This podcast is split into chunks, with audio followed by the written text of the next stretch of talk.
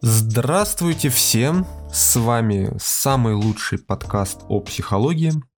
И сегодня мы затронем тему спорта. Снова тему спорта. Продолжаем наши подкасты. И поговорим конкретнее о маниакальных расстройствах в спорте и о том, что же это такое. Поговорим мы не с медицинской точки зрения, потому что с медицинской точки зрения все-таки маниакальный синдром это диагноз. Он имеет свой номер, он есть в МКБ, и у него есть определенные показатели, у него есть определенная симптоматика, и на самом деле даже есть классификация, по которой маниакальных синдромов много. То есть помимо классического маниакального синдрома есть еще различные там, гипомания, гипертимическая мания, там э, непродуктивная и так далее. Очень, очень много э, вариантов, вариантов ее, но под, э, скажем так, под более обывательской стороной, э, более приближенной к реальности, в частности в спорте, под маниакальными какими-то расстройствами, э, подразумевают склонность людей к нанесению насильственных каким-то каких-то действий в отношении других лиц. И существует такой страх у тренеров различных, что вот сейчас ко мне придет человек, допустим, я научу его там драться, обращаться с каким-нибудь оружием, со стрелковым оружием, да, у нас есть стрелковый спорт, и он пойдет стрелять людей. Я не хочу обучать маньяка какого-нибудь. Да, такой запрос существует. У меня есть клиенты, которые тренируют людей по различным дисциплинам. Там я тоже был в составе спортивных организаций различных в разное время. И правда, такой страх, ну такие мысли присутствуют. Правда, решаются эти страхи эти, эти мысли разными путями, то есть кто-то ищет какие-то способы, там прибегает к помощи психологов или там просит какие-нибудь справки, а кто-то просто ну, говорит, что ну как бы, а что я могу сделать? То есть как я его выявлю вот из людей? Он же, этот условный маньяк, он точно такой же, как и все приходящие ко мне. Но вот я максимум от него могу потребовать там справку от психиатра. И при этом и та, и та логика, и первая, и вторая, они правильные, они имеют место жить, потому что дела на самом деле обстоят чуть сложнее. И, собственно, о делах. У нас есть на рассмотрение две сферы. Ну вот возьмем спортивную сферу. И, конечно же, подобный запрос касается в основном контактных единоборств, стрелкового спорта, различного оружейного спорта, любого спорта, в общем-то, где э, целенаправленно наносят какие-то, ну, не травмы, но применяют агрессивное воздействие на другое лицо, да, везде, где есть спарринги, какие-то ударные техники и так далее. И у нас есть сфера военная. Так вот, в военной сфере, когда туда приходит человек, и там, допустим, по контракту, ну или разные способы есть, разные структуры, по которым человек может прийти в сферу, где людей обучают владению оружием и учат взаимодействовать с этим оружием, и там вообще не только с оружием, ну и противостоять людям в целом, силовые структуры различные. И в таких структурах тема довольно остро стоит, потому что, ну вот сейчас придет человек, он помимо того, что получит доступ к оружию, получит навык владения оружием, он еще и получит, в общем-то, госодобрение на применение этого оружия. А не пойдет ли он после этого куда-нибудь кого-нибудь стрелять специально, потому что он этого очень хочет? Об этом страхе и о реальном состоянии, да, такое существует, такие люди есть, которые специально учатся для того, чтобы потом совершать противоправные какие-то деяния. Э, в военной сфере об этом в курсе. И прежде чем вот этот новичок вообще получит оружие, получит там хоть какой-то первый навык, первое водное занятие, его прогонят через психиатра, через кучу психологов, через различные психодиагностики, это тесты, направленные на выявление Э, различных отклонений. Проверят со всех сторон, просто залезут во все дырки. И только после одобрения всех-всех-всех инстанций этот человек получит вообще доступ куда бы то ни было. Там все довольно жестко в этом плане. Ну а в спорте, да, то есть э, в чем как бы глобальное отличие спорта от военной сферы в этом отношении, а именно в том, что в спорте ничего такого нет. То есть если человек имеет какие-то неправильные, ну, будем называть их маниакальными наклонностями, потому что ну, на самом деле не совсем верно, как я сказал в начале, называть таких людей именно там с какими-то маниакальными расстройствами, потому что это все-таки болезнь. Да, но будем называть маниакальные наклонности. Так вот, в спорте никаких тестирований, ничего такого не проходится. И, причем неважно, какого вида спорта, там олимпийский вид, не олимпийский вид, государство это никак не регламентирует, и нет никаких даже рекомендаций по теме проверки, в том числе э, психолога психиатрический, на предмет э, у нового лица ну, каких-то расстройств. Все это отдается на откуп владельцам клубов, э, там, тренеров и так далее. И если они хотят, они могут там кого-нибудь нанять, с кем-нибудь заключить договор на проверку и так далее. Но на этом все заканчивается. И в чем же тут опасность? Но для начала, да, прежде, в чем же тут опасность? Стоит рассмотреть такую общую сторону этого вопроса, так сказать, совсем сверху, так издалека сверху, потихоньку приближаясь. Допустим, у нас есть человек, который имеет некоторые нехорошие склонности. Ну, вот он, правда, хочет получить навык для того, чтобы его куда-то вот применить. А надо понимать, что такой человек уже, ну, не явно больной, скорее всего, скорее всего. Почему? Потому что если у человека, правда, очень такая ярко выраженная симптоматика, он, правда, болен, у него есть какой-то диагноз, он совсем ненормальный, просто за рамки всех норм здоровья он выходит, то он просто пойдет и будет там стрелять и резать людей. Без любого навыка, в принципе. Его тут же поймают, он тут же сядет или там ляжет в специализированное учреждение, где его будут лечить. Не суть. Смысл в том, что такой больной не попадает ни в какие организации, ни в военные, ни в спортивные, в принципе. Есть же менее выраженные проявления, ну, не назовем болезни, но просто проявления. Потому что это может быть не болезнь. И такой человек уже хочет получить какой-то навык, но у него при этом чешутся постоянно руки, он постоянно думает о том, куда вот я сейчас пойду, что-нибудь там, кого-нибудь научусь бить, стрелять и, значит, если что, так сразу. А если что, я и сам устрою себе, если что, как бы специально буду ходить по темным гаражам, обязательно что-нибудь случится. А здесь важно понимать, что у такого человека есть некоторое желание получить ощущение. То есть этот человек хочет там встрять в драку, кого-то пострелять для того, чтобы получить некое ощущение. Это ощущение может быть ну, любым, то есть ощущение, например, выплеска адреналина, там норадреналина, каких-то еще медиаторов в, именно в кровь, получение какого-то психоэмоционального состояния, там, напрямую, которое не связано с веществами, с медиаторами и так далее. То есть просто оказаться в такой напряженной адреналиновой среде, в конфликтной ситуации, получить то, что ему нужно, и тем самым, ну, как бы разрядиться самому, собственно, психологическим образом. Спорт же в этом отношении помогает таким людям, потому что человек, например, приходит за дракой. Приходит он в какое-то контактное единоборство, допустим, в бокс, и дерется там на ринге.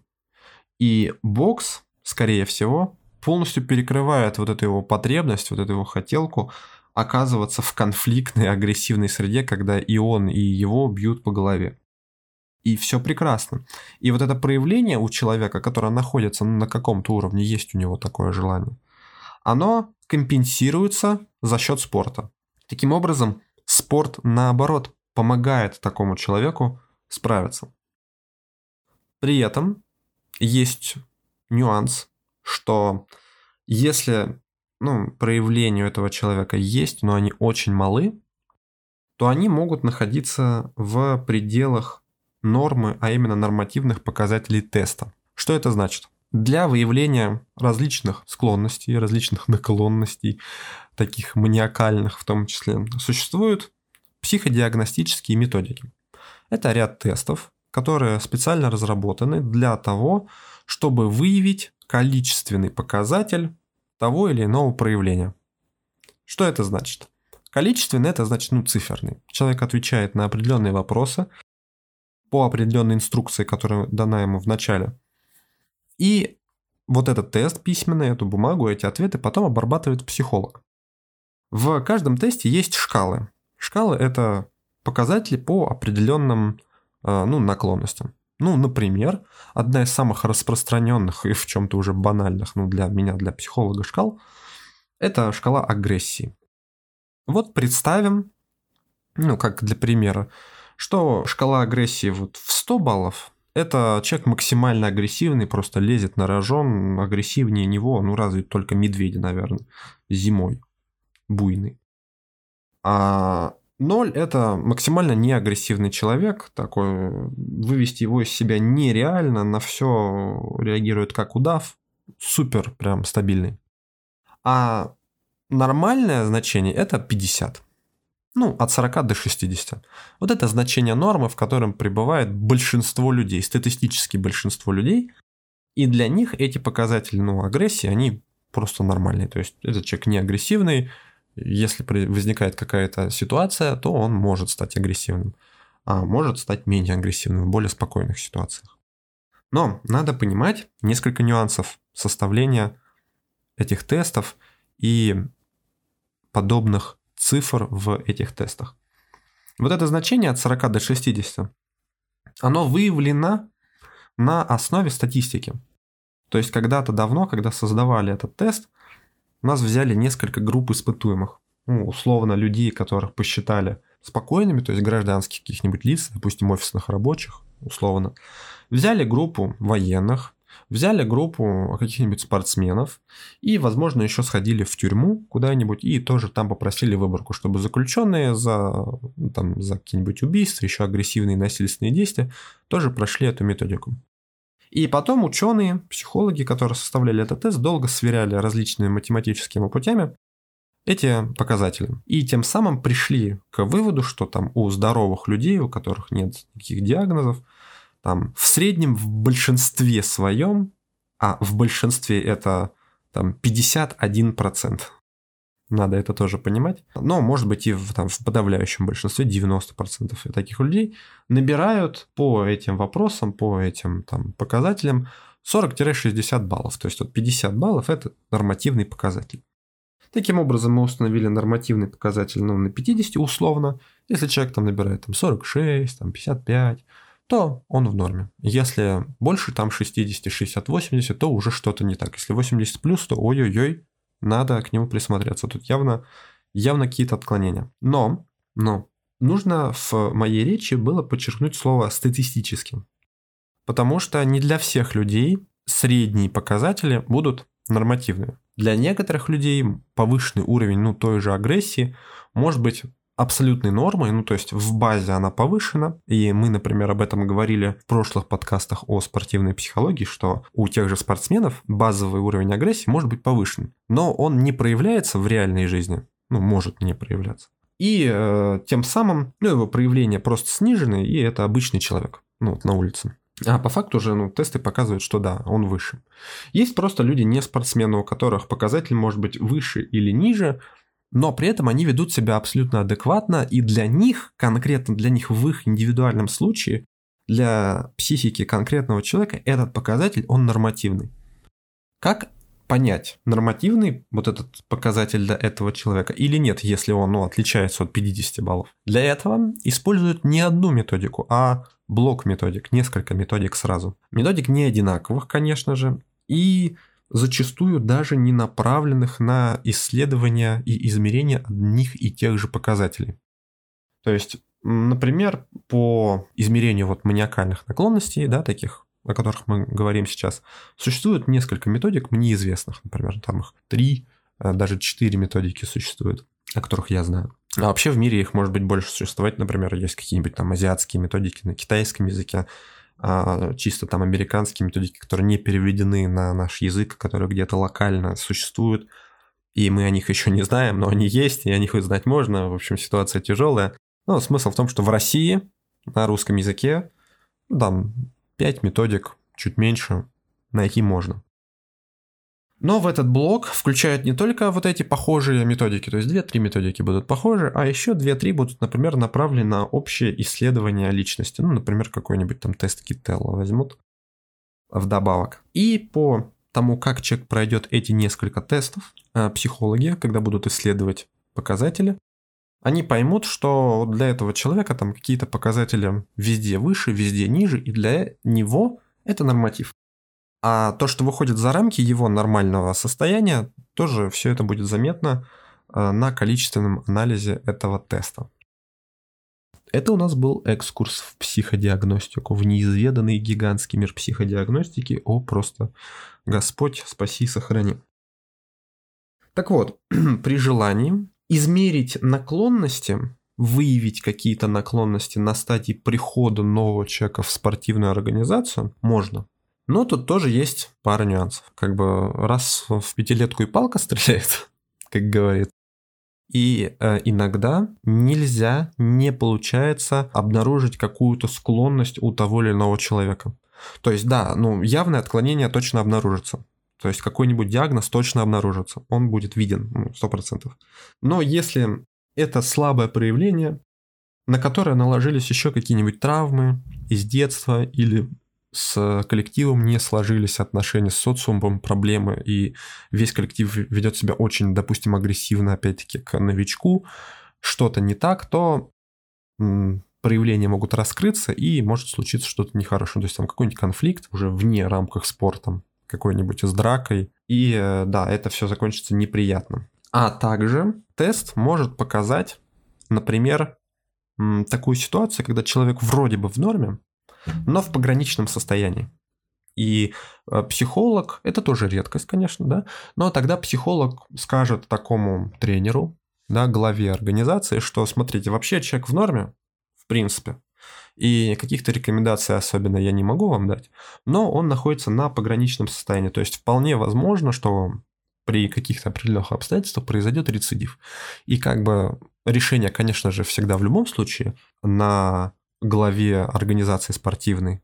Но психолог может дать конкретные рекомендации. То есть, ну, я обнаружил прям явную патологию. Ну, и тогда понятно, что там тренер скажет, ну, извини, парень, ты к нам не пойдешь. А если психолог говорит, ну, тут есть пограничное состояние, в принципе, норма, то вот тут тренеру может быть уже тяжело, принимать, не принимать. Но как есть, это вот такая ситуация бывает. Это редкие случаи, это правда редкие случаи, но такое тоже может быть. Теперь еще один интересный вопрос, который ну, мне задавали и задают даже до сих пор. Можно ли как-то вот без тестов, без вот этой всей сложности, о которой ты сейчас нам рассказал, определить, ну, некого маниакально настроенного человека, выделить его из толпы? Можно ли сумасшедшего увидеть в толпе или нет? Ответ тут достаточно однозначный – нет, нельзя. А точнее, это очень сложно, сложно до того, что даже специалисты, там, психиатры, которые работают в сфере много десятилетий, не все, далеко не все, мало кто может выделить вот просто на глаз человека из толпы, ну, у кого будет даже сильное проявление какого-то диагноза. Ну, то есть вспомним того же Чикатило, ну, как бы вроде бы его никто не выделял из, из толпы. Хотя, может быть, там какая-то история с документами есть, но я о ней не знаю. Знаю лишь факт, что на глаз определить не получится. Вы просто никогда этого не узнаете. Конечно же, есть э, какой-то субъективный фактор, вам человек не понравился по взгляду, по глазам, и вы решили, не буду я его в группу брать к себе. Все. Это ваше решение, оно ну, не основано на каких-то данных. А каких-то медицинско-психологических данных, исследований, которые говорили бы однозначно о том, что вот там такая походка, такой взгляд, там такая прическа и так далее свидетельствуют о нарушениях, такого нет. То есть, если, допустим, вы тренер какой-то организации, и у вас есть страх, что вот ко мне придет кто-то, а я его научу стрелять, потому что у нас стрелковый спорт. И он получит лицензию на оружие и пойдет кого-нибудь постреляет. Или специально будет попадать в такие ситуации, ходить темной ночью по темным гаражам, чтобы впасть в какую-то конфликтную ситуацию и как бы пострелять людей в ответ спровоцируют ситуацию. И если вы как тренер не нашли для себя какого-то психологического разрешения этой ситуации, то есть, например, ну не отпустили, как некоторые, что, ну а что я могу сделать? Потребую справку от психиатра. И все.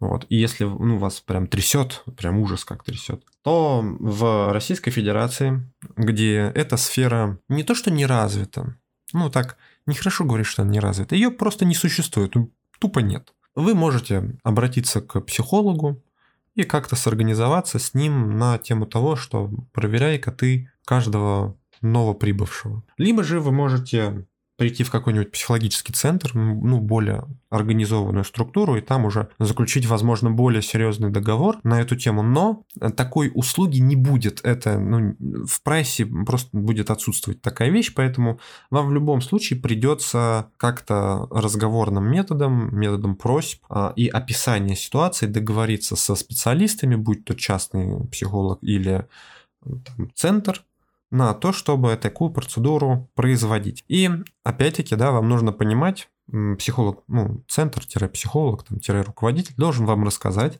как тренеру, что могут быть вот такие результаты, как я описал вот выше за предыдущие 20 минут. Что какие-то вещи мы прям, ну, прям жесткие проявления мы точно обнаружим, тут вопросов нет. Какие-то проявления мы все-таки не обнаружим. То есть, возможна ситуация, что ну, мы пропустим, это реально. Э, редко, но реально.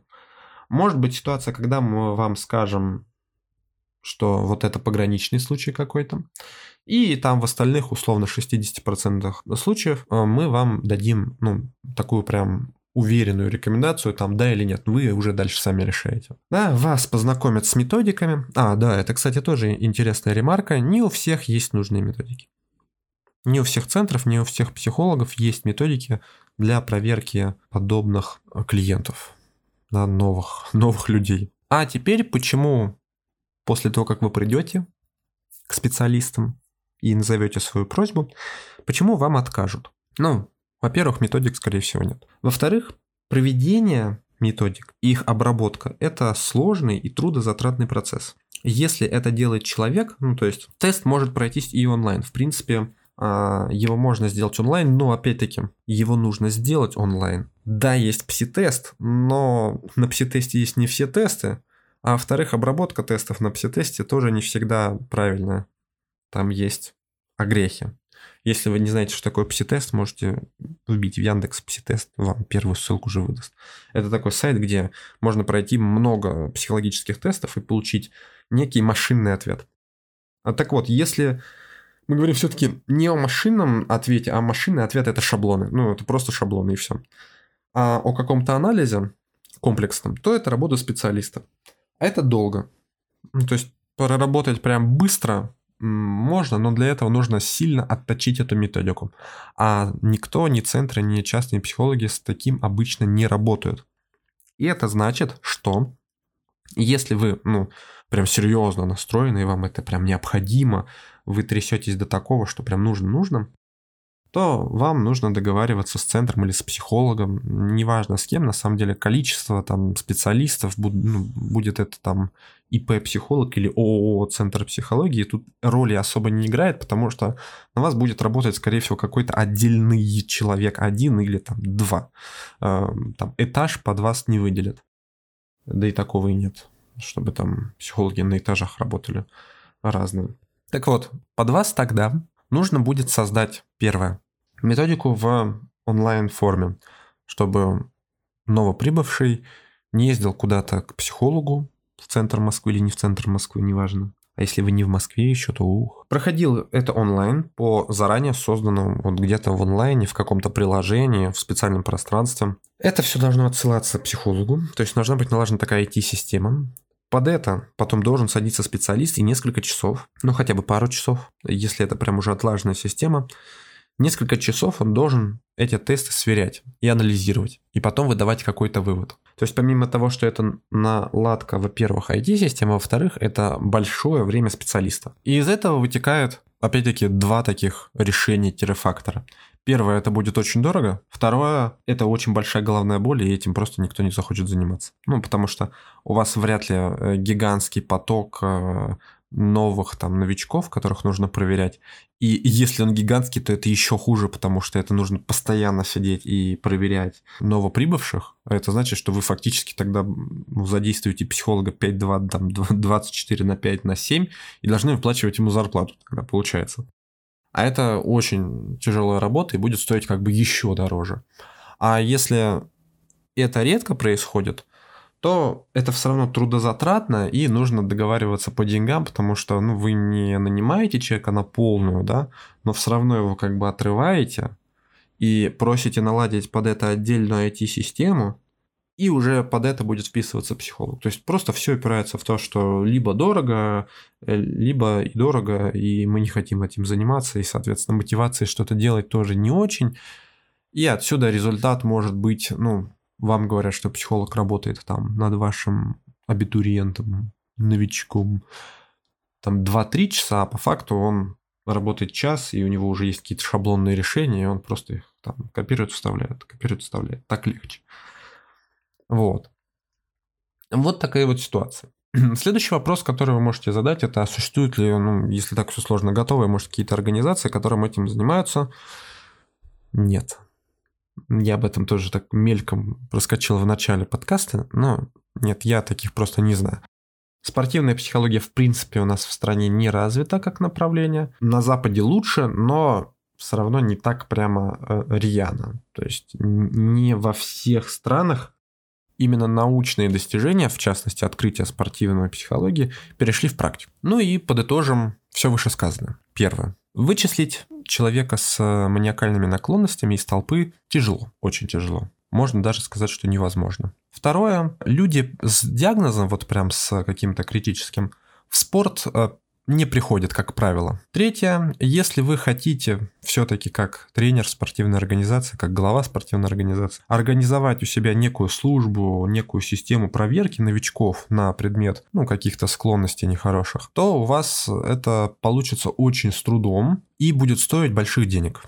Ну, потому что вот так. Можно будет считать, что если вы на это решитесь, вы будете амбассадором этого движения и вообще его зародите, наверное, да, то есть но в далеких перспективах это все может встать на какие-то системные рельсы и стать там дешевле, проще и так далее. Но, опять-таки, это вопрос очень-очень такого глубокого будущего. Что будет дальше, сказать тяжело.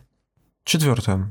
Методики для выявления различных маниакальных наклонностей в психологии существуют, но далеко не все ими обладают и, соответственно, умеют им пользоваться. Но при желании, в принципе, в каком-то виде организовать это можно. А на этом все. Сегодня было много информации. Я раскрыл для вас такую печальную, черную сторону спортивной психологии в нашей стране. Но не печальтесь, на самом деле со временем все улучшается, и в частности это направление тоже растет. То есть сегодня, в 2021 году, именно направление спортивной психологии и ну, психологов, которые знакомы с этим, становится все больше, знания становятся все глубже, и направление потихонечку раскрывается. И если, допустим, 20 лет назад вы вообще бы не услышали ни от кого ничего про спортивную психологию, там какие-то отдельные личности что-то про нее знали, конечно же, и даже были специалистами, но совсем не на слуху, вот прям совсем вообще, то сегодня этому и вузах обучают, и вот вы даже подкаст слушаете в, в интернете про спортивную психологию и маниакальные расстройства в спорте. А меня зовут Иван, я веду частную практику как психолог-консультант. Если вы подумали, что я сейчас подписываюсь на спортивную диагностику, то переслушайте подкаст еще раз. На самом деле нет. Совсем-совсем нет. Но если у вас есть вопросы личного характера, семейного характера, либо еще какие-то и вам нужна психологическая помощь, то я на профессиональных основах, потому что да, я психолог, смогу вам помочь, и вы можете обратиться ко мне, написав на почту ivanpsite13собакаиндекс.ру, которая указана в описании к каналу. Для этого вам нужно всего лишь зайти на канал с ПК и увидеть эту почту, чтобы скопировать ее и не допустить никаких грамматических ошибок. А на этом все. Еще раз всем спасибо, всем пока.